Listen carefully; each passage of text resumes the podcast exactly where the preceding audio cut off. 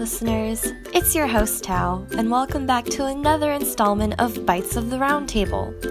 This week, we'll be harnessing the magic of technology to kind of transport ourselves back in time to say about uh, a month ago or a little bit more at Cheese 2019. If you don't know what cheese is, let me explain it super simple. It's a biennial global celebration of all things related to cheese. Hosted in the small city of Bra and attended by thousands. No worries though if you're lactose intolerant, allergic, or even vegan. There are lots of other delicious opportunities for you to get acquainted with gastronomic delights from all over the world. Content warning if you're veg or vegan and not comfortable with hearing about meat related escapades, this episode might not be for you. However, you can check out the first episode if you haven't heard it yet. It's all about pizza. If this is no issue for you, feel free to listen on.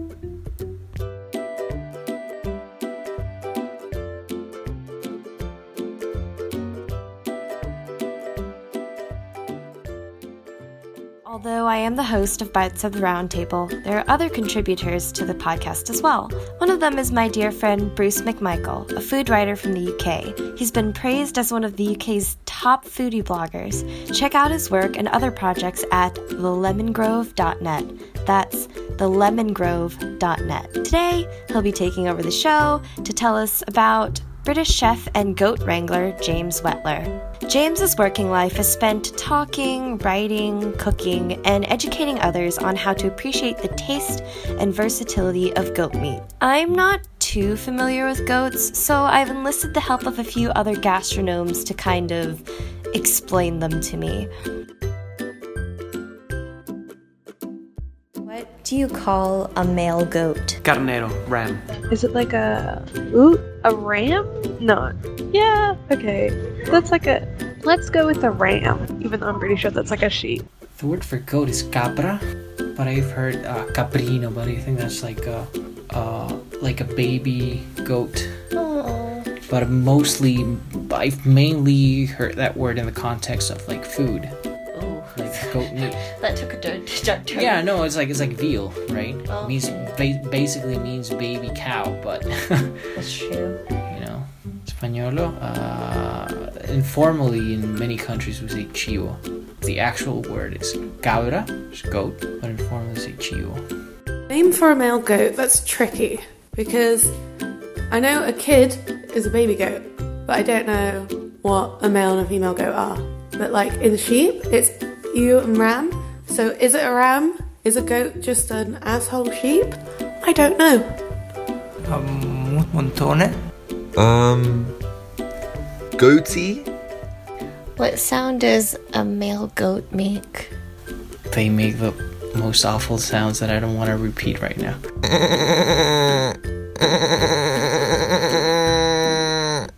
Meh. And I know that for a fact because I've seen goats and they're just assholes that headbutt you and go.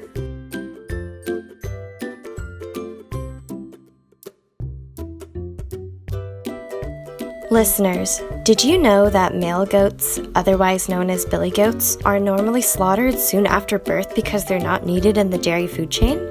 I had no clue about this, and neither did James Whetlor. After leaving his job as a chef in London, James headed to the Royal West of England where he became aware of this very pressing issue, and he vowed to make a difference. Now, a few years later, James has written a best selling book called Goat. There it is, pal, straight to the point. The book is called Goat, and it's by James Whetlor. James also helped found the global movement Goatober and started his own company named Cabrito, which sells goat meat to many of London's top restaurants. Now we're going to hand over the mic to Bruce, who caught up with James the day after he cooked a wonderfully goat centric dinner for about 70 people at the University of Gastronomic Sciences. Hi guys, this is Bruce here from the Lemon Grove. I'm here in Bra, September 2019, and we're in the middle of this crazy place called Slow Cheese. It's like 500 stalls here selling natural cheese, and goes on for four days, and it's very, very delicious time and place to be. So what I'm doing now is sitting in the university tent. As you probably hear a lot of noise. There's a lot of people talking about the courses we're doing. Uh, a lot of people interested in the university itself. And I have a special guest here today who actually cooked last night at the university, the Tavola Academica, the refectory there. So I'm looking forward to talking, getting to know him, and understanding what drives him and why what he's doing. So if I just introduce to to you to James, he can tell you who he is and a little bit about himself. Hi, James. Welcome to Bra. Thank you very much. Um, yeah, my name's James. I own a goat meat company called Cabrito in the UK, and we take the dairy billies that were previously euthanized and put them into the food system. Okay, so that there's a lot to unpack there. a lot to unpick. So you were a chef first. Yeah, I was. I was a chef in London for about 15 years.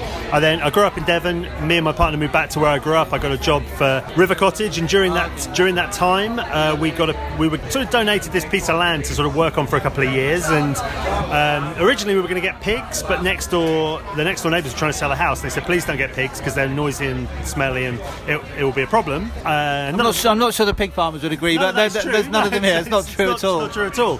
So we thought, okay, what other animal has a reputation being able to clear out land so we can use it? And obviously, goats came to mind. Uh, there was a small uh, cheese maker called Wi- Will and Caroline Atkinson who made Stawley cheese for Neal's Yard Dairy, living about 20 miles away from us. I got in contact with them through a series of coincidences, and it ended up that we had these four goats that we put onto this piece of land. Any, what, what sort of goats were they? How did, how did you choose to kind of breed? Well, they, because we, we didn't really know anything about it at the time, and uh, there was a sort of Anglo-Nubian Toggenburg crosses that. Because are favoured by sort of small independent cheesemakers because they have a high butterfat content, um, whereas the larger industrial dairies use Saanens because they produce a lot of white water with a high literage but low amounts of butterfat, which isn't great for making cheese. so, ha- so hang on. You've just talked like uh, an absolute expert. How? I guess you said you didn't know anything before you joined, yeah, yeah. so you really had to steep learning curve. Yeah, well, I think I think that's uh, a character trait. I find food really. I mean, I've been. In, there was a reason I, wor- I went to work at River Cottage Okay, because I care about and have always cared about the politics and the principles and the production of food and. That sort of that the the ideas that are, are pushed by River Cottage are very attractive to me. So I think being, and I'm interested in the world generally. I'm just like that as a person. So when you get into when I get into a thing, like we had these goats, I want to know more about these goats. And then Will had spoken to me about the problem that he was having with his male billy goats, Okay, okay. and opened up this whole new thing for us because we and it still amazes me now just how little connection people have with the food that they eat that they do not make the link between dairy production pregnancy lactation male male offspring and inevitable euthanasia Yes. so that is and that's the story that we learned from will because will was absolutely adamant he was not going to euthanize any of his billies uh, and he saw an opportunity in a river cottage chef Yes. maybe to sort his problem out so you, you started cooking with, preparing cooking with his billy goats, and now you're cooking with your own. Well, we took those four goats for this land management problem, and ah. eventually, because I was working River Cottage, sort of come September, October, I put them on the menu, and they sold really well. And I thought, hang on a minute, it can't just be this small town in Devon that has a thirst for goat meat. Maybe we could get get some more of these, help solve Will's problem. So I went back to Will and said, next year I'll take all of them. We found a farmer to rear them. And I mean, that was seven years ago. I don't cook full time anymore. We now work with some of the large commercial dairy herds, and we take about 30% of all the billies born in the UK and put them into the food system. So it's gone from four goats in a field to 30% of the billies in seven years. That's, that's a pretty staggering statistic, and I'm just wondering, what is it? I mean, did the British public not like goat? Have we got? Have we ever liked goat in a big in the kind of? We eat a lot of pork, a lot of chicken, a lot of beef. That is well. That for me, it's a fascinating question, Yeah. and my the reason that these things are fascinating, and and the reason that part of the reason I have a hunger for finding them out is the influence of my partner, who did the anthropology of food degree at Ah, SOAS. okay, So these perfect. these these things do have in culture, they have a reason. Yes. So and why does the UK have no cultural history of eating goat? The answer to that is the wool trade. Oh, okay, okay. So in the UK, at the in the early Middle Ages, Yeah, UK yeah. started to started to export an awful lot of wool. Um, the thing about wool in a pre-industrialized society is it's a perfect thing to to export because it, it's really light. Its Yeah. weight to value ratio is really low, so you could uh, really high. Sorry, so you could put a lot in a bag, you could put a lot on a cart, put a lot on a boat. and it would be really easy to yes, transport but really valuable. And that meant that it became monopoly capitalism in the UK. Okay, okay. Everyone anywhere Yeah. that had any land at all put sheep on it rather than goats Yeah. because you would get the milk and the meat, which you would also get from a goat, but the bonus of the fleece meant that Right. sheep were favoured. So I'm from Axminster in Devon, which is Okay. really famous for carpets. Carpets, yeah. Um, Axminster's also in the Domesday Book in 1087. Okay, In 1087, there are 20 goats in, in Axminster. Yeah. There's four sheep, six horses, and 20 slaves. Fast forward 200 years, all those goats have gone, and Yeah. everybody is farming sheep because of the war. Because of the war, right. So monopoly capitalism and sheep. You then fast forward about another 100 years, or 200 years, Yeah. and the first cookbook in the English language is written Okay. called The Form of a Curry Okay. in 1397, and it was written for the court of Richard II. And there's one goat recipe in it. Okay. There's 50 sheep recipes in Okay. it because the entire structure Yeah. of farming is built up around sheep, which means that's what you're eating because that's what there are. Okay. And it also, when you introduce literacy, liter- literacy into society, Yeah. the only people that are able to write and read are the rich. Yeah. And the rich are eating sheep because they're land wealthy land-owning farmers, and the poor are eating goats. So any recipes that are in the world, Yes, they just yeah, don't get written down, so they vanish into the mists of time. And that is and that is a real structural Yeah. thing that has excluded goat from the UK table for 800 years.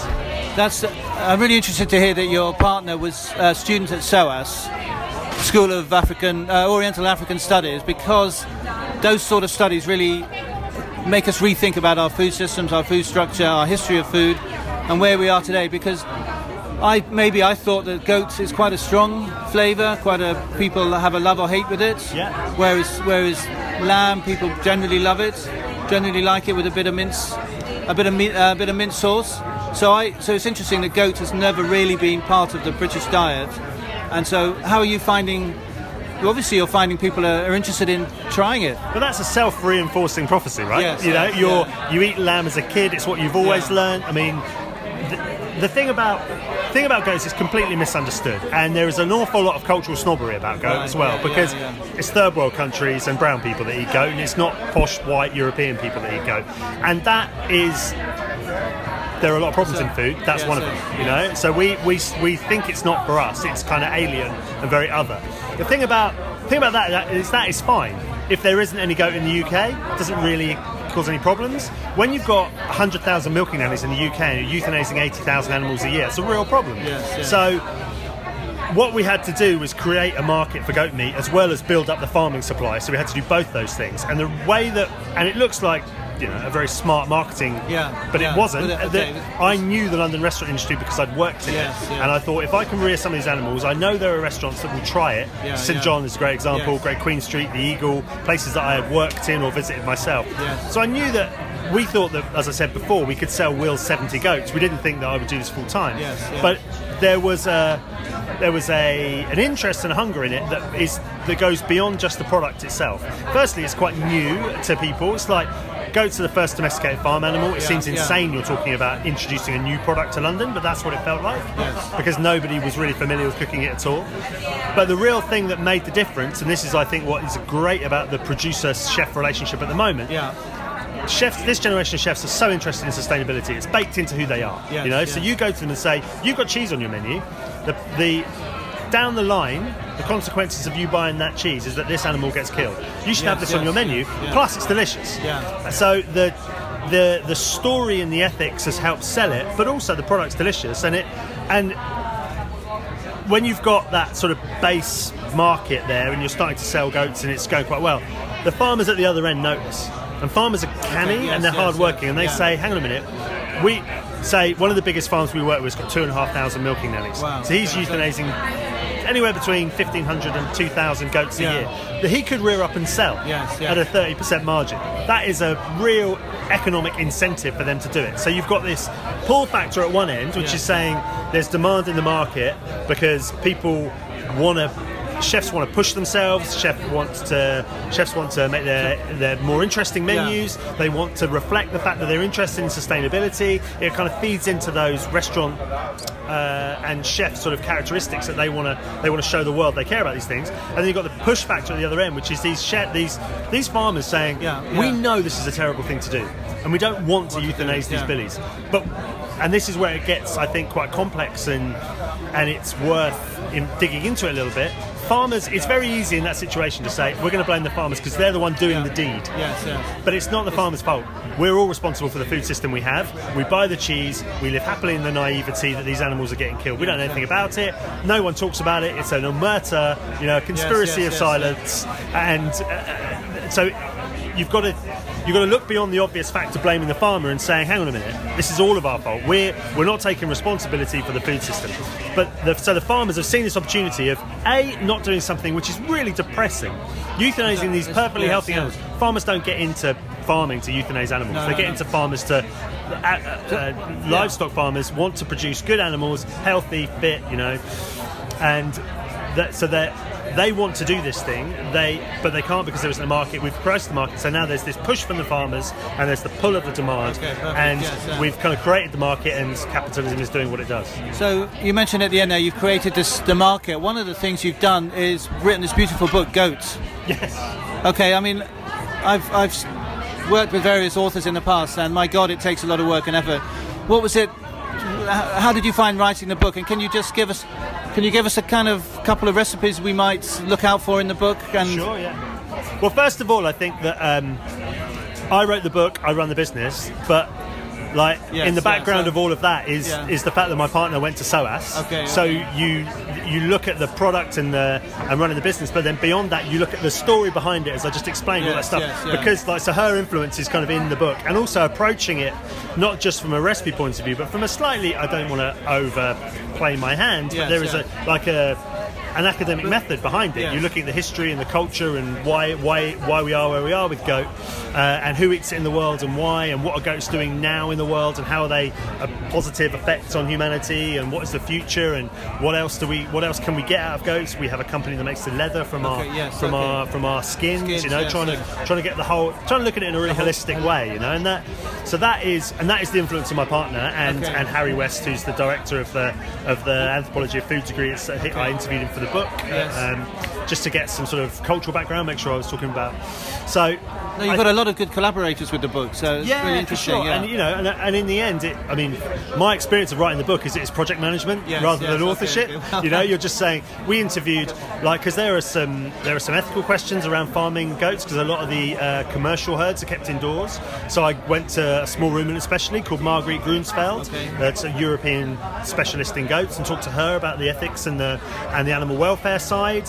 Uh, we talked to some farmers. We talked to uh, some Farm Africa people who are doing amazing work throughout Central Africa with goats and how they're working in today's world. Perfect, because some of some of the the uh, income or revenue from the book is going to the charity Farm Africa. Yeah, half of it. Half of Ha- it. half of the half of my fee and half of the uh, and half of the revenue from the, the royalties go to Farm Africa really, to support really. those projects. Yes, yeah. Because they are a they are a, a reflection of humans and goats have this long shared history. As I said, first first domesticated farm animal, and and th- and they've always had a really constructive partnership, and we forget that in the West Yes, yes, because we've shuffled them out of our food system. Whereas across Central Africa, they're making real impacts into into the health and well well being, not just of the people, but of the wider societies. And that I think is a really important context for how valuable they are in parts of the world, set against yeah. how how wasteful we are with them by just knocking them out and throwing in the bin. So. So yeah, writing the book, I felt because goat was so misunderstood. It felt to me is so misunderstood. It felt to me like all that context is required. Otherwise, why the hell am I buying a book with 90 goat recipes in it? You know? Yes, and yeah. why why don't I know goat what? You know, it basically tries to answer all the questions. And just, unfortunately, we probably have to wrap up fairly soon, but I'm just, one last question. Goatober, which is an important part of the, Yes. the, the culinary calendar now. Could you, could you just say a few words about how that's kind of developing Yeah. and what, what's, what, it, what it is? Goatober. Well, it's a month-long celebration of goat meat, and it started four years ago with one uh, event in a pub in central London, and now we have nine countries all over the world. Yeah, because wherever there are goat dairies, there are goats with a with male goats with a very poor prognosis, and everybody does everybody involved in goat doesn't want that to happen. But also, there are it, it, it, what we've tried to do with it is make it as useful to a single a, a single herd smallholder in Vermont as it Okay, is yeah. for a large organisation like Meat and Livestock Australia, just to encourage people to try goat meat, just to uh, uh, to to publicise it and to get people to give it get Yeah. chefs to put it on their menu for a month, give it a try, which means chefs can try cooking with it, hunters can try and try and eat it for the first time, and just popularise it as a meat in the West to end the waste of the billy goats in the food system. That's fantastic. So if people want to firstly buy goat, where could they get that, and where would they log on or Google to find a bit more about Goatober?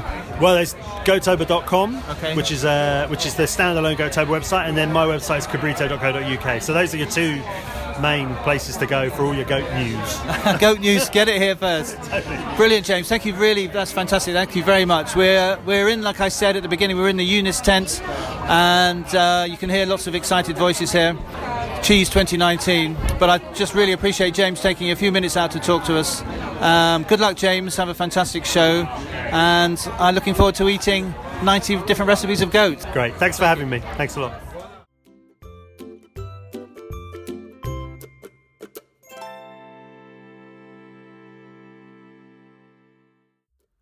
Listeners, it's your host Tal. Thank you so much for tuning in to the second episode of Bites of the Round Table. It really means the world to us. We hope you enjoyed these sound bites from gastronomes from all over the world. Much thanks to Bruce McMichael and James Whetlor, as well as the Eunice Communications Office for their support. Much love to Aaron, both Giovannis, Anna, Athena, and dearest Ahmed for sharing their thoughts and stories all about goats. Remember, listeners, if it's life and death and someone asks you what the difference between a goat and a sheep is, just say, They're just assholes that headbutt you and go, "Meh."